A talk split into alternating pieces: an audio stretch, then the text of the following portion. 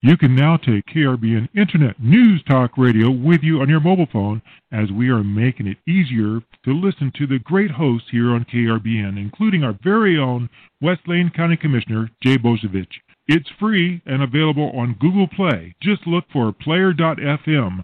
That's player.fm and search for KRBN. Live from Lane County, Oregon, it's the Boze Noze Show with your host, West Lane County Commissioner Jay Bozievich.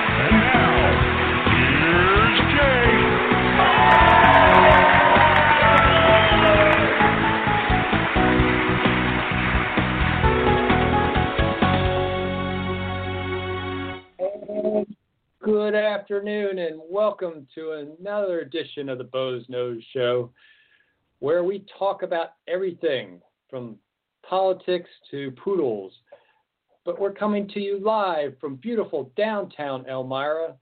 And I wanted you to get in on the conversation. So I'm going to remind folks right now what the call in number is, which is 646 721 9887. And just press one so that Robin knows you want to get on the conversation. Again, that's 646 721 9887. And just press one.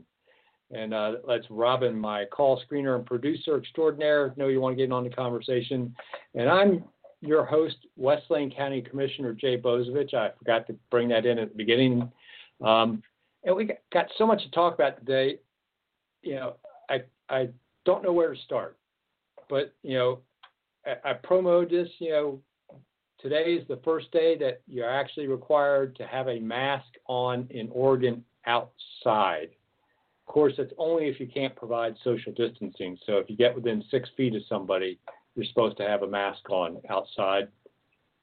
And uh, of course, uh, the governor's, it's also the first day where you're supposed to be limiting indoor gatherings to 10 people or less, private indoor gatherings, um, birthday parties. So I'm kind of wondering if the birthday party police are going to be out there, although the governor said she wasn't going to be enforcing that. She's just asking people to try and do that. Um, but we'll, you know, we'll see whether we have the birthday party police later on. But you know, I, I wanted to start this out with maybe a little bit of a personal story here. Um, my wife Elizabeth um, had a doctor order her a COVID test because she had to go into uh, McKenzie Willamette Hospital to get a procedure done. Um, minor, never mind about that.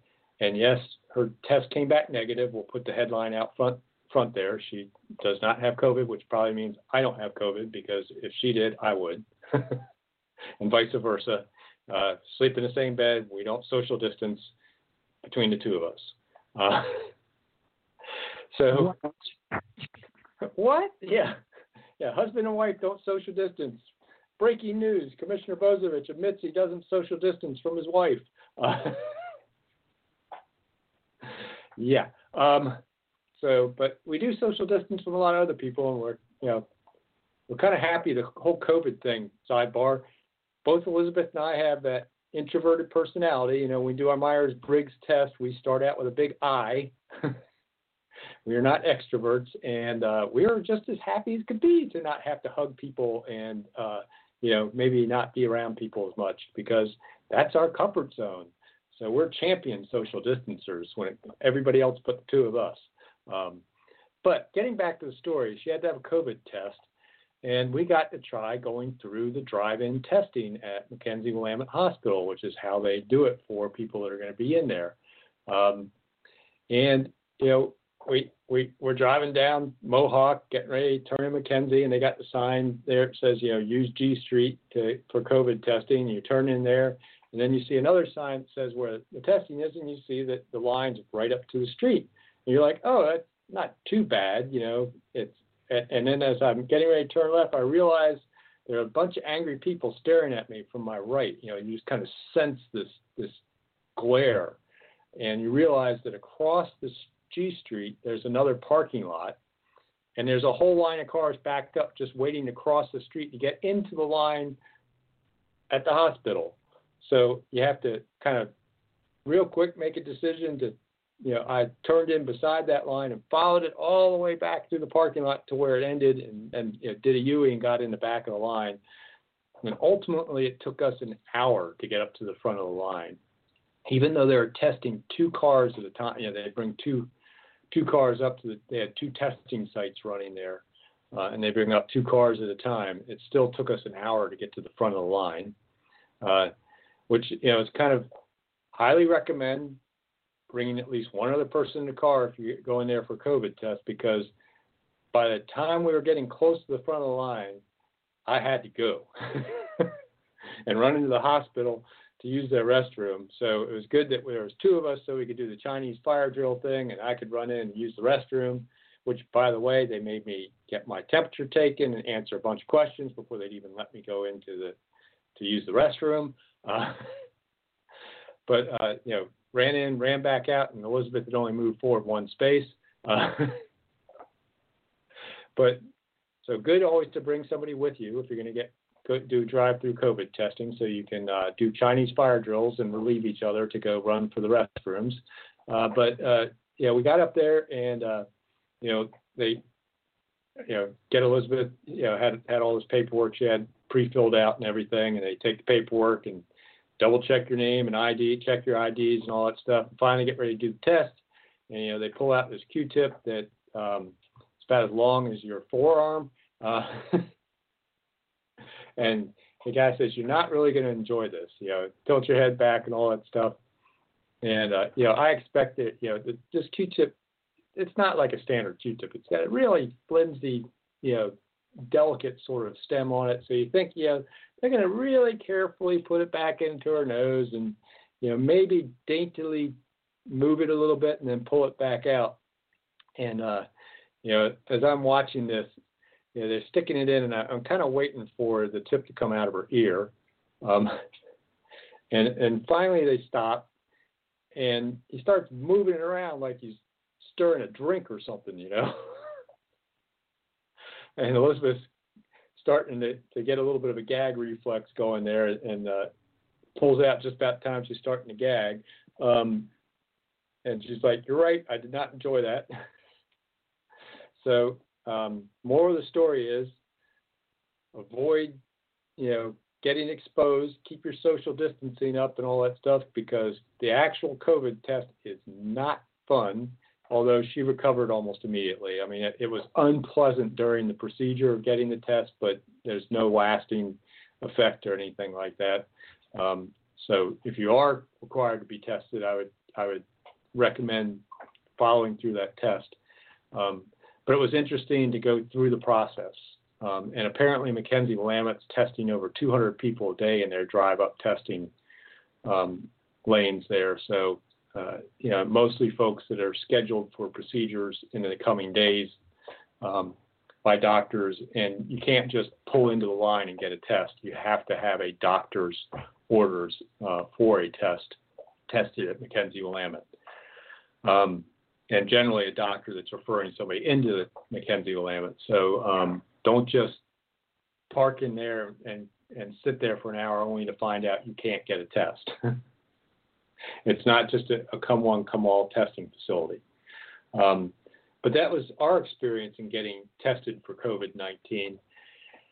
But getting back to this whole, you know, additional restrictions and everything else, you know, I talked last week about why I thought there was such an increase in case counts in Oregon. And I basically came to the conclusion that majority of our increase in case counts has as much to do with our increased testing capacity over the last month and the redefinition of what they're counting in the cases. Like they've, they've decided that it's not just positive tests they're counting, they're also including presumptive positives, which means they haven't really had a test to confirm it, but there's this presumption of uh, minimum of 15 minutes of exposure to somebody that did test positive and it, um, COVID like symptoms present in a person is considered presumptive positive. Um, although I've heard of people being counted as presumptive positive based on telephone calls with, with a medical provider, not an in person exam. Um, so a little bit of you know some of that increase. yes, I do believe there has been some little bit of bounce up because of the relaxing of some of our, um, uh, you know, going into phase two in some of our counties around the state. That's a very small amount, though. I think there's a bigger bounce that actually came from end of school year parties that were held. Over 30 of our cases right here in Lane County in the last month have been tied to several end of school parties of college age and high school age kids, particularly graduation parties that were held indoors without social distancing where people did not wear masks. And that has more to do with the bump that has absolutely nothing to do with going into phase two. You know, that was, you know, a lot of those parties were very small. It was just that people weren't being careful with their social distancing and and taking care about you know wearing masks around each other when you couldn't maintain social distance. Um, and I know that there's some people that will tell me that masks are useless and all that. What they're starting to understand with, with COVID is the major pathway to spread is you know through droplets that are expelled by breath, sneezing, coughing, popping your peas or whatever. Um, and those masks, you know, even a homemade cloth one um, has the ability to stop the travel distance of those droplets. Not to completely stop them, but to cut down on the distance they travel and the and the amount and how far they go. Does absolutely nothing to protect you personally, unless somebody's popping their peas right in your face or something like that. But even then, you know, if they get if they get a droplet in your eye, you know, you could be infected. Um, but there is a reason to do it, and it's mostly about protecting other people from yourself, not about protecting yourself. And I do understand there's some people that it's really tough to wear a mask for, uh, particularly victims of um, sexual and domestic violence. You know that you know part of that violence was having their face and uh, their nose and mouth covered, so they couldn't scream. You know, um, those folks have a pretty high anxiety associated with having their nose and mouth covered, and those people, I think, you know, should be able to say, I have a medical reason why I can't wear a mask. There may be people that have issues with uh, oxygen intake or whatever, um, and have medical reasons not to wear a mask or psychological reasons not to wear a mask. But for the most part, unless you have one of those specific reasons, your reason for wearing a mask is not so much to protect yourself, but to protect other people. And you know, it's really about protecting vulnerable people. Because one of the things I'm also seeing is as this pandemic goes on, we're actually understanding that there, the mortality rate of this disease is not as high as was first um, suspected, although it's still far higher than seasonal flu. You know, I, I've seen some people try and say it's not, but it is you know, actual people contract. You know, what some people are trying to, to compare it to is testing data and things like that, and that, that's not an accurate way of trying to compare uh, mortality rates. It is actually um, still significantly more fatal than than seasonal flu, uh, no matter how you look at it. So it is a serious disease, and it's particularly serious for certain populations. The older your age, the greater the mortality rate is. Um, if you have, you know, pre-existing medical conditions that make you susceptible, things like diabetes, um, you know, which they're type 1 diabetics that don't really have a choice in whether they have diabetes or not because they're basically born with it genetically. Um, you know, you know, by you not wearing your mask, you're endangering that population. Um, you know, the folks that don't really have a choice. Just as, you know, you know, the few remaining World War II vets in their 90s don't have a choice that they're over 90 years old, uh, and we don't want to endanger that population. So, um, I, you know, agree with the idea that folks should be wearing masks. I'm not so sure it needs to be, you know, policed and mandated in any way. I think people should be able to be educated into voluntarily protecting other people. Um, and I think that's a piece of this that some people sometimes, you know, want to jump into. You know, I've actually had um, emails from folks asking, you know, is the county going to enforce this? We're seeing people not wearing masks here or there. I was in such and such store or this restaurant and I didn't see somebody, you know, you know, what's the county going to do about it? It's like, um, we're going to educate. In fact, I was talking with the county administrator today about that. We really are going to start working hard to educate people about why wearing a mask is important, why keeping your distance from other people is important. You know, along with all the, the normal stuff of if you are sick, stay home. You know, uh, you know, the washing the hands still is an important piece, although they're finding uh, touch contact has not been the, one of the major pathways, at least from the contact tracing work they're doing. It doesn't seem to be a major pathway for transmission. Still important um, to maintain good hygiene. Um, so uh, do your part about you know keeping the, the spread down. Protect your your elderly friends. Uh, protect your relatives. Uh, protect people you may not even know um, are susceptible. I mean, there's lots of type 1 diabetics walking around in this world that don't have a sign on them that says, I'm an insulin dependent type 1 diabetic. But that's you know one of the conditions that, that increases your chance of dying from COVID-19. So um, you know think about some of those people. You know they can't all just you know lock themselves away forever. You know they have a right to to go out and be in public too.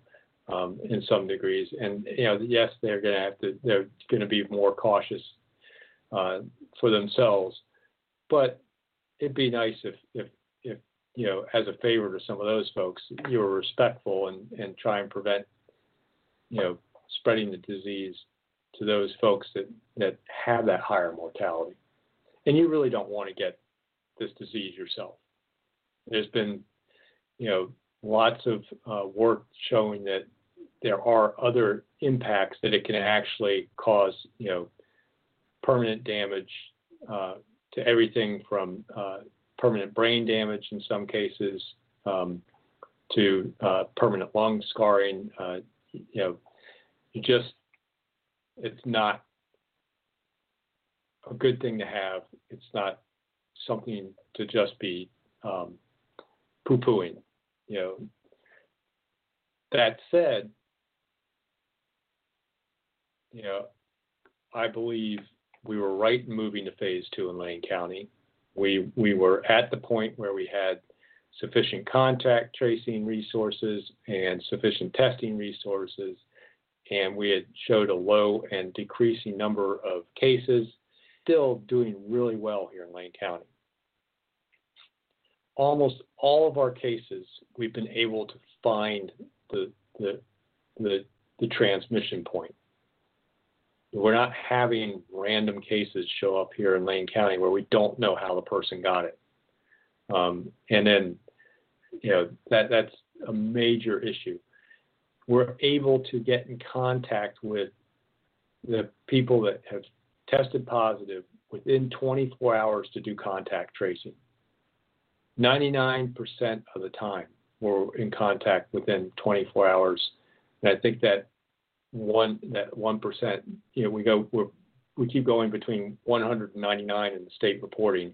Um, think just as a matter of, of you know minutes and hours of, of whether or not we're at 100 percent.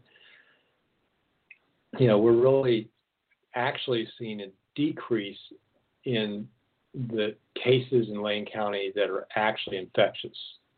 So you, see these numbers get reported, the total number of cases in Lane County.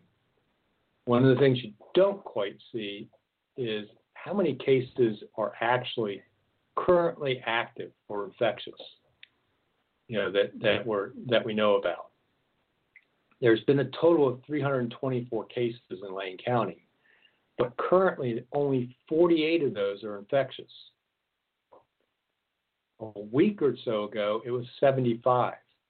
So we are trending down in our number of cases that are actually currently infectious and in isolation. Know, we only have three people currently hospitalized in the entire county with COVID 19. Getting into this whole thing to the end, we've had a total of three deaths. And this is in a population of 375,000 people. 324 total cases, less than 50 currently active cases, three currently hospitalized, and three deaths out of 375,000 people. It seems it seems like um,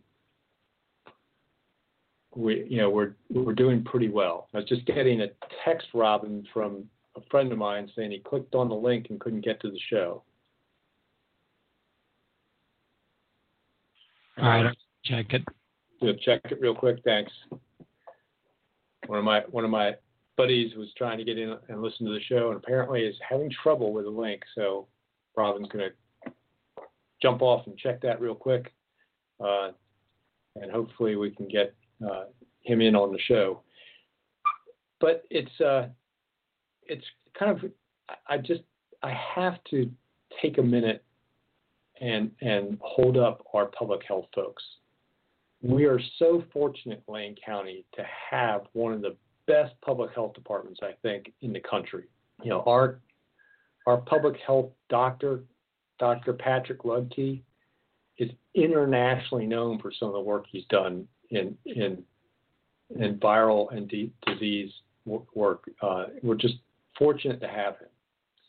And the staff there under uh, uh, Jocelyn Warren and, and folks there uh, that are doing this contact tracing, the folks that have uh, been shifted from other county departments uh, into our public health department to do contact tracing are doing an incredible job. It's one of the reasons we've been able to keep our numbers where they are. Is we've been able to get to the folks that test positive follow their their activities for the last you know several week you know several days to, to two weeks and follow up with all the people that they may have been in contact with um, and, and, really kind of lock down and ask people to isolate and um, that's really what's kept our numbers so low and, and it's one of the reasons why we've been so consistently able to connect cases with pre- prior cases, and we can follow the transmission. It's one of the reasons we're also really sure that indoor exposure and time indoor exposure is is one of the easily critical factors in in seeing people get this disease because we're seeing those connections of people being indoors. Um, you know, for instance, the uh, uh, recently there was a workplace outbreak here in Lane County, and the workers were wearing their masks and and doing the proper things when they were on duty, but they would take their breaks in a break room and take their mask off when they were within six feet of each other and and sit and enjoy their breaks together and that was the exposure route. Indoors, no mask, within six feet for longer than 15 minutes. Almost a sure way to pass this disease around. So, really, um, you know, Lane County's public health folks, I can't thank them enough. We've also even got volunteers starting to, to be trained and work with us.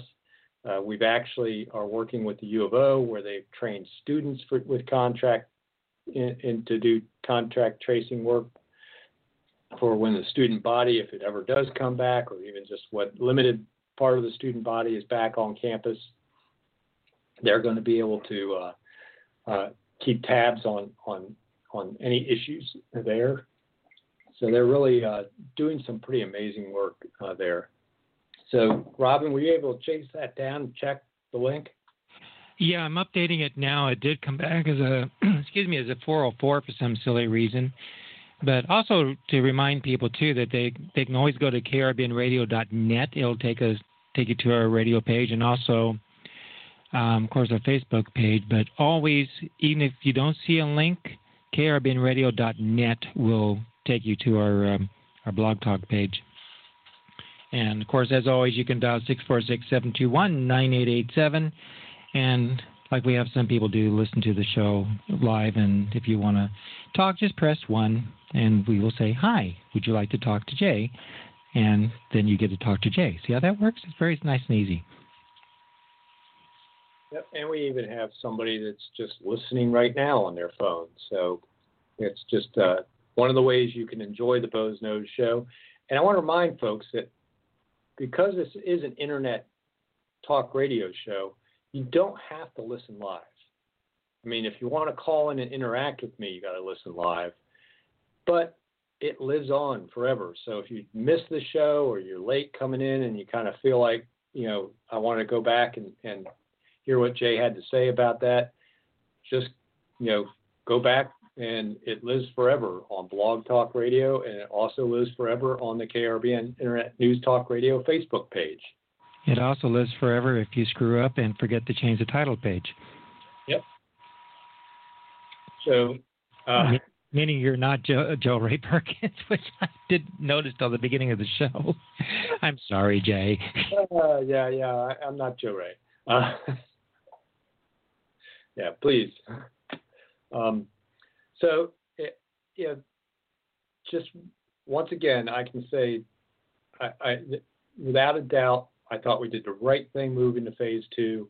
Economic impacts of the restrictions are just as damaging, if not more so, than this disease. But I think as we moved into phase two carefully, and if we can get people to cooperate with the, the mask wearing and the social distancing, we can keep control of this, keep it out of our, our vulnerable populations, and the risk is worth um, avoiding the detriments of the, the economic impacts. Speaking of economic impacts, I don't want to forget to mention that we are taking applications starting today for uh, rental assistance um, here in Lane County. Uh, we got a big piece of federal funding finally given down through the state. $5.1 million is going to be available. Taking applications starting today. Uh, we'll all the way through uh, midnight of next Wednesday, uh, Wednesday, the 22nd. That next Wednesday or the following Wednesday? It's next Wednesday, isn't it? Um, the 22nd. Uh, had to do math. Today's the 15th. Uh, um, and you know, really we're looking at, um, you know, you want to be able to document you lost income as a direct result of the pandemic, or um, you have some kind of compromised health status uh, or elevated risk of infection or vulnerability if you lose your housing, um, and uh, your income must be at or below 80% of the median area income.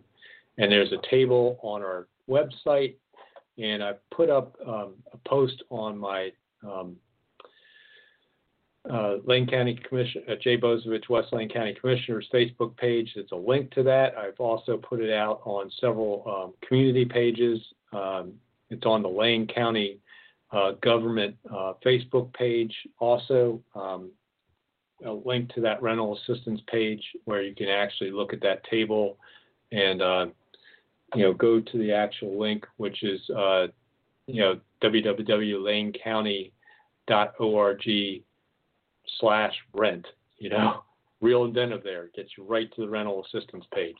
Um, but that is something that is available because we do realize that that shutdown of the economy that happened under the governor's emergency order really hurt a lot of people and are still hurting a lot of people because they're not getting their unemployment yet.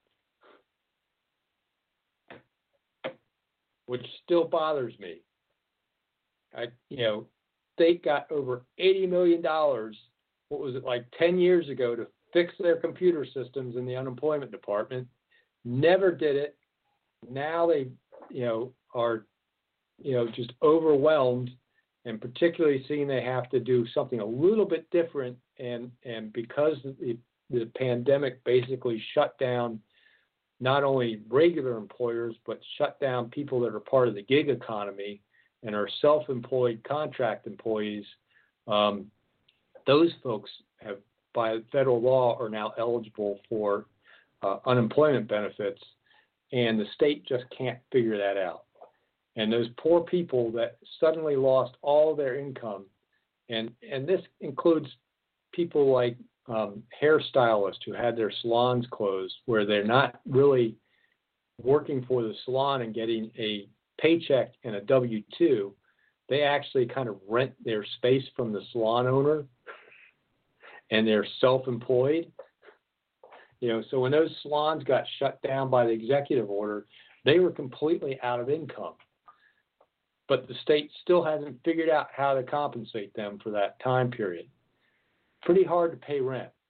Hopefully, this program will bridge some of that uh, gap for some of those folks that did not get their unemployment and still haven't gotten their unemployment. And I really hold uh, the fact that it's been, you know, a, a certain party that has dominated the state in control of the executive branch that should have gotten that work done over the last 10 years when they got the $80 million from the federal government that failed to do it. And come this November, people should remember that. You know, who was in control that did not get it done?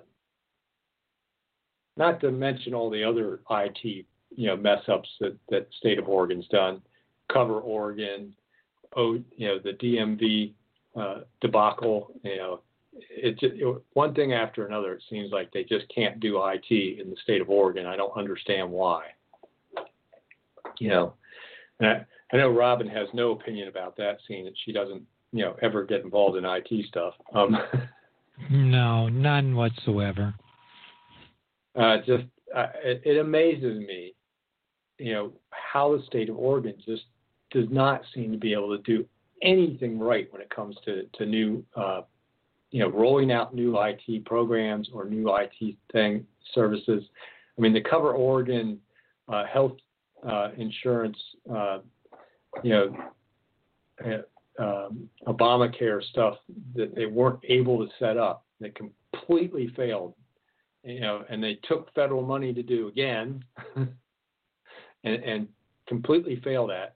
At least that time, they actually tried to do the work, unlike the unemployment stuff where they just sat on the money and never did the work. Um, you know, I, you can at least say with that they tried and failed, with the unemployment folks, they didn't even try. They've just parked the money in a bank account and have been sitting on it uh, because they just didn't know where to get started. I guess I don't know. It just amazes me. But because of that, tens of thousands of Oregonians have had no income and no unemployment payment to make up for that income. So, you know, the counties are now having to run rental uh, assistance programs to help folks out. You know, so yeah. once again, once again, local governments pulling the state bacon out of the fire. Yeah, I have a question. Um, you were saying that uh, they just set the money aside. Were they making interest off that money? I guess so. Uh, you know, whenever you're parking money in the state of Oregon uh, as a as a public entity, you have to park it in the uh, the state's um, investment account. Uh, there's a, a, particular public invest a public um, investment account where it does earn interest. So, but I imagine the federal government, if they, when they really get around to the state and go, you know, we want that money back, they're going to be asking for it with interest. kind of like you know when the judge granted that you know that we won that case, uh, the counties won that case against the state about not cutting trees on state lands that were supposed to be generating money for counties and local districts that those lands were taken out of their tax rolls you know through interest on it Yeah. Uh, you know, of nine percent. That's a good return, actually. Yeah, it's an excellent return, but it's actually the bare minimum that he's allowed to put on that, and and and the, that billion dollars uh, settlement is earning about two hundred and fifty thousand dollars a day in interest every day the state doesn't come to terms with that lawsuit. But I think they're trying to get it up into the higher courts here, where uh, Kate Brown and and the Democrat appointees, you know, can wipe stuff out like they did with the Baker County lawsuit over the uh, um, emergency declaration that was clearly um, a, a, huge stretch, and the Supreme Court um, kicked it back down to the lower courts on on something that I thought was pretty pretty flimsy. But yeah, so we'll see where that that that that lawsuit goes on on the on the state force with the counties, but that's a whole side sidebar. But I just wanted to make sure before we left the subject of COVID that people were aware of that rental assistance program that the county's running. And if you're listening to Boze Noze show from outside of Lane County and, and need some assistance with your rent, just about every county is running a program like that in the state of Oregon and even in other states because this money was in the federal uh, CARES Acts specifically for rental assistance and housing and should be coming down through counties or some other organizations to assist in in getting renter, you know, helping people with get their rent paid. So contact your local government, ask them about it um, if they're not the actual agency distributing it in your your your state or in your county or whatever, they can probably tell you who is. Um, but it is it is out there, and uh, want to make sure folks are aware of that. So, um, switching subjects a little bit because we spent a significant amount of time on COVID so far this program, and I also just want to remind folks we'll talk about anything you want to talk about when you call in. And uh, you know whether it's COVID-19 or if it's the homeless situations or it's my poodles or my my airstream trip across the country, um, give us a call here 646 721 9887. Just press one that gets you in a conversation here on the Boze Noze Show. Again, that's 646 721 9887. Just press one, and that will let Robin my call screener and producer extraordinaire know you want to get in on the conversation. So, um, attended a, a, meeting right before this uh, by, you know, telephone. I had to bounce in there because I was bringing Elizabeth back from McKenzie Willamette and all that stuff, so I couldn't do the actual uh, Skype version of the meeting and get in there online or the go-to meeting. I can't remember what, what this one was but it was the Highway 126 NEPA uh, advisory um, committee that is, you know, advising uh, the ODOT folks on some of the public outreach and everything. And, and it's been a while, so I want to remind people that, that way back in about 2012 and 13, we went through a process out here in in the, the Fern Ridge area where we did a corridor study on Highway 126 uh, between Eugene and Veneta, and and what would be the ultimate uh, preferred alternative uh, for that highway, and it came out to be you know, this kind of four lane um, sort of hybrid between there that would would run the causeway with some kind of uh, bike ped path parallel to it. Um, and uh, the wheels of, of government turn slowly. That you know that plan was done. We managed to get into the um, bill, the House Bill 2017 that was passed in 2017. Um, that was the big highway uh, uh, bill in the state of Oregon. Some money specifically to fund the NEPA um, analysis that needs to be done as part of any major road improvement to make it eligible for federal and state funding. And NEPA stands for the National Environmental Protection Act, and basically it's one of those you know triple bottom line sort of major studies you have to do, and you got to do the public outreach and everything else, just to to make you know to identify and and and try and minimize impacts to the environment, the um, the economy, and uh, you know that that's the big things they're trying to do. Um, so, uh, and any any cultural issues, you know, everything they, they look at everything from recreation. And, and when you think about that corridor between Eugene and Veneta, just about everything's there. I mean, the there's wetlands on and and the lake and everything right up against it. Um, you know, we've got a, a major uh, you know, the rail line there, which is economic. The 126 operates as the major freight connection to the coast, um, so has huge economic impacts. Um, you know, there, there's bird watching sites, and people launch their, their canoes and kayaks there on on uh, Coyote Creek. Um, so, you know, major recreation. Uh, and, and, and all sorts of impacts going on up and down there. Not to mention, you know, Perkins Peninsula Park. You know, there's there's businesses that have access off that. There's there's residential neighborhoods that have access. All sorts of moving parts. So this NEPA study, and and people have asked me what are the survey crews doing out there along there. They're that's part of the they're doing the actual identification of things like where there's Bradshaw's lomatium growing, which is a um, identified listed species um, that is endangered um, that is present in the wetlands uh, here in the Willamette Valley. So uh, they're, you know, we're, we're out there during the spring growing season, so they can identify it and locate it. And, you know, they put little flags in the ground and they got a survey in the flag so they can show how much is present, how much might be impacted, you know, all that good stuff. Um, that process is just getting started, and uh, that you know committee meeting was basically to kind of walk us through the process. You know, check in and see, you know, did we miss somebody we should be reaching out to?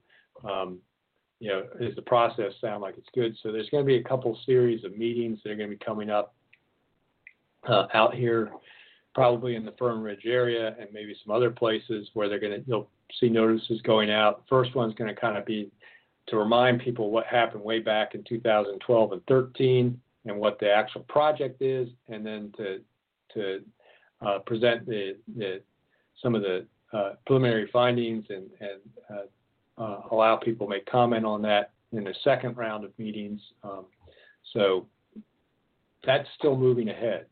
Now, of course, once you have the NEPA done, then you can start applying for the funding from the federal government and the state to do some of the actual improvements. And it, it's pretty doubtful we'll get all 200 to 300 million dollars needed to widen 126 out to four lanes between Eugene's and Veneta um, all at once.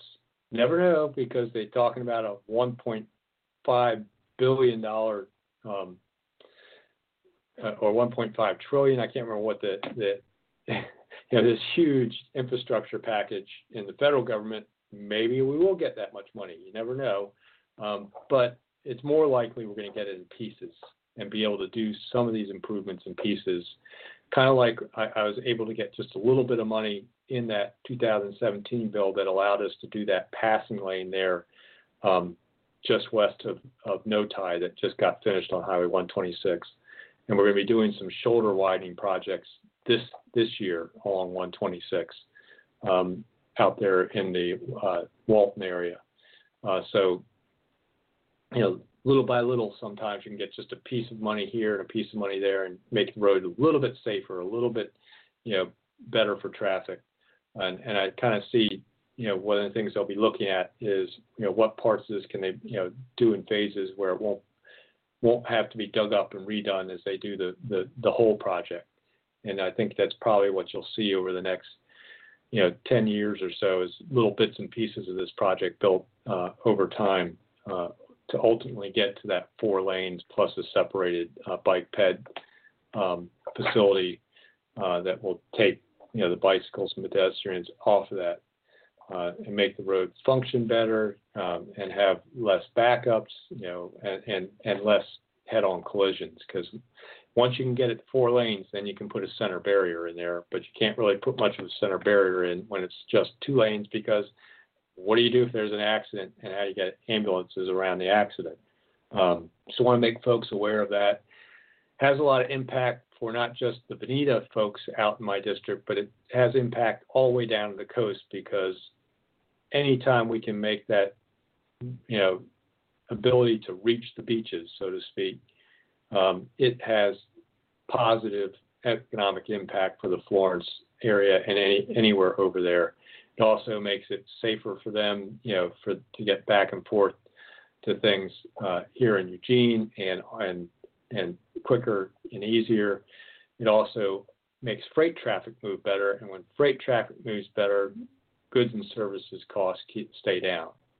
If we start getting to where you can't depend on timing for freight traffic uh, getting to and from the coast, that adds dollars to how people bid um, moving that traffic, that freight. So the goods that you're buying at the Fred Meyer in Florence um, might have some extra cost tacked on because the the people moving the, the that over there know that it might take longer because 126 isn't a dependable freight route. So as we fix bottlenecks on 126, we actually make sure your cost of goods stays down for the, those areas from Veneta all the way out to Florence. So it's a big, important project for West Lane County, just like the Beltline improvements, um, which you're starting to see. You know, again, fought really hard to make sure there was money included in that House Bill 2017 to at least start a, a, a portion of the close to $300 million project Beltline Delta is, where we got enough to at least do some improvements of the Delta Beltline interchange that you're seeing constructed this summer. Um, that will probably take until next year, probably to get done, because it's a pretty big bridge uh, construction project, ramp relocations, and uh, you're seeing some of the impacts of that now. Fortunately, it's not tying up traffic too much because of COVID. Um, so, you know, one of the things I will say is the cancellation of, of things like the county fair and a few other big events has actually allowed some of these construction projects to move faster and cheaper on on our road projects. Um, you know, the the Washington Jefferson Bridge project there that Wildish is doing, um, uh, resurfacing and improving that bridge, um, would have had to stop for that couple weeks of the you know leading up to and and getting past the Lane County Fair, uh, so we wouldn't have a major traffic conflict. And when the county fair was canceled, they were able to change their construction schedule, keep right on working through, and it'll actually shorten the construction time. So, on the positive side of the COVID 19 pandemic, it's actually helped road construction projects move faster in some ways. Um, that just a, a little bit of a net positive there. You know, so looking looking on the sunny side, and I will say it driving in and out of town's been a little bit easier, except for today. Got caught in that Clear Lake Road flagging uh, as they're trying to repave portions of Clear Lake Road um, out here in the uh, Elmira, um, Cheshire area. If you're heading out this way on Clear Lake Road uh, to try and bypass 126, uh, maybe not a good idea for the next week or so as they're doing a major repaving job there. And the flagging actually has people stop for up to 20 minutes uh, at a time. Uh, so, doing our traffic report again here, Robin. um, Forgot to fuel the helicopter, so oh. Forgot to fuel the helicopter. Uh, but yeah, that's uh, you know just some things keep moving along despite COVID nineteen, and and you know one of the things that does keep is still continuing to move along is some of this this um, uh, you know road planning and, and construction projects. But one of the things I will say is ultimately COVID is going to cost some of those projects. Um, we are seeing an extreme downturn in um, gasoline tax collections in the state which that's what's funding a lot of these projects is gas tax. Um, so you, you know, what's already been funded is safe. Things like the Washington Jefferson project, the Delta project, the NEPA uh, uh, study for Highway 126. But future projects may uh, get extended in their timeline or have trouble getting up in the queue as quickly because there's been a huge dent in ODOT's um, income. And, and, part of that is directly fund some of these projects, but a good, you know, one of the things that happens with gas taxes is they get passed back down to counties and cities. You know, out of every dollar of gas tax collected, 50 cents stays with ODOT, and that's what they use for some of these major projects in, in through the what they call the STIP, um, and then 30% goes to um, counties and is split up by you know the population and number of registered vehicles in each county with some allowances for some of the less populated counties to get a little uh, um, extra boost in money because they have you know some of Harney County that has almost no people still has a lot of miles of roadway because it's a big county. Um, and then uh, 20% goes to all is split up amongst the cities, and uh, and a lot of cities also have their own gas taxes on top of the state gas tax.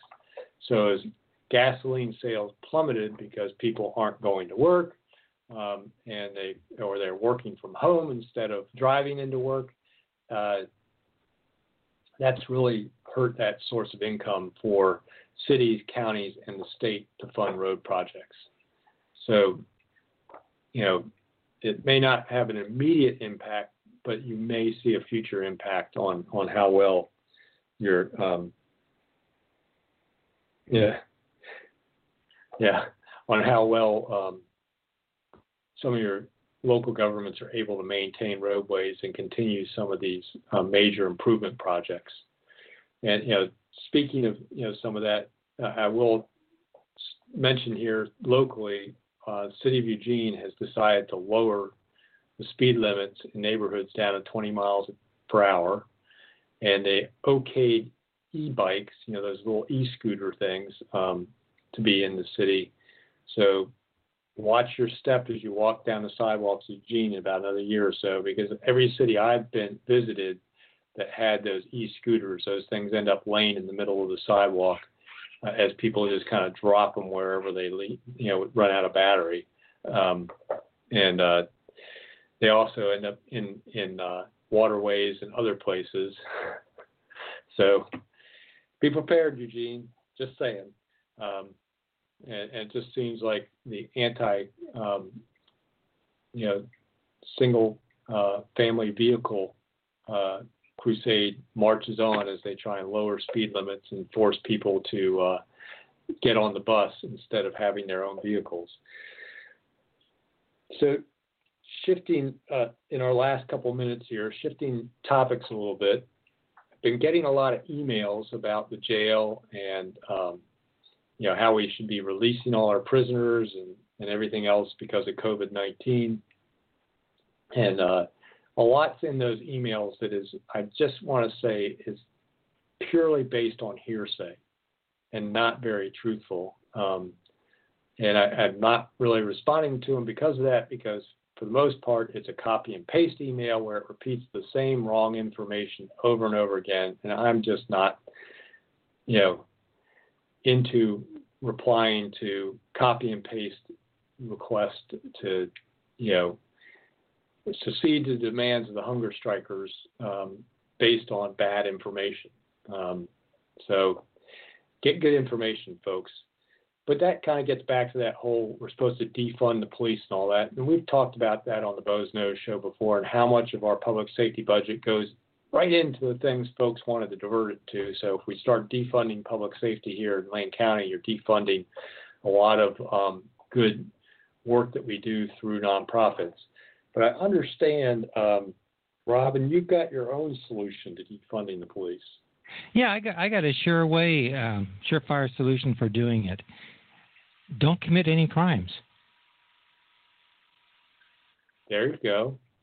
Yeah, yeah, and it's also the same thing with these folks that you know are worried about folks in the jail. If you don't commit a crime, you wouldn't be in the Lane County Jail. Yeah. So then after a while, be, you know, they'll start cutting because they won't have the need. See, it's all economics. Yeah, and we could get social distancing spacing to improve in the jail if no one's committing crimes. See, so simple.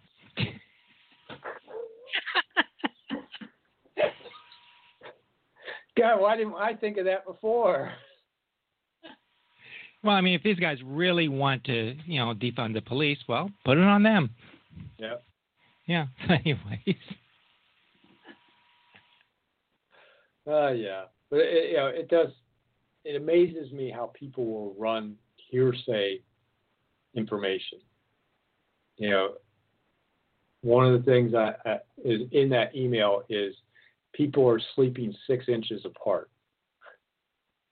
I've been in the Lane County Jail, and my recollection is I don't know anywhere their beds six inches apart because all of them are set up where you walk between, and I don't know anyone that's six inches wide. Yet that is stated over and over again in this copy and paste email that they're sleeping in dormitories where the beds are only six inches apart. Mind you, we won't we cut our dormitory max capacity to 50%. So there's probably no one in the bed on either side of them because we're all, you know, we're, we're you know, when you talk about half, that means every other bed. so I don't know how people are sleeping six inches apart when the beds aren't six inches apart, and there's probably no one in the beds next to them. Well, you know what they say about six inches. there's the man's definition and then the female definition. I'm not going there. uh, yeah, okay. Uh, we won't go there either. But it does, it just amazes me that people won't question what's in an email they're sending. Not to mention, I don't think, you know, even 10% of these emails are actually coming from inside Lane County that I'm getting. I think they're coming from some national website somewhere. The, the names I don't recognize. I look at the email addresses. Um, they're not local servers, if you know what I mean. there's, an edu from some you know University of Indiana or something like that edu. uh, it's like, yeah, you're really a resident of Lane County, aren't you? Uh, so um, yeah, it, it's amazing. You know, sometimes it's interesting what we get email traffic on as a county commissioner, and that's the latest hot one that, that we're getting multiple emails on. Um, you know, a, a, month or so back, it was all about the, uh, you know, halt the Thurston Hills clear cut, which also had a bunch of misinformation built into the copy and paste email, um, you know, that people were sending. Um, and, and, again, many of them coming from outside of the area um, because it was put up on an environmental um, activist group website and uh, to email the commissioners, you know, one of those single click sort of things. I think this is a similar sort of email, the exact same message over and over again we're getting with the exact same false information uh, based on hearsay. So, well, that time for the Boze Noze show. I can kind of hear the music coming on in the background, which means I'm getting the hook from Robin. And we'll be back next week with another edition of the Boze Noze Show after we had a full packed day of the commissioners meeting next Tuesday. We were off yesterday, so uh, should be some interesting stuff to talk about. I want to thank you for listening. Come back next week when we're coming to you live from beautiful downtown Elmira, Oregon. Have a great week.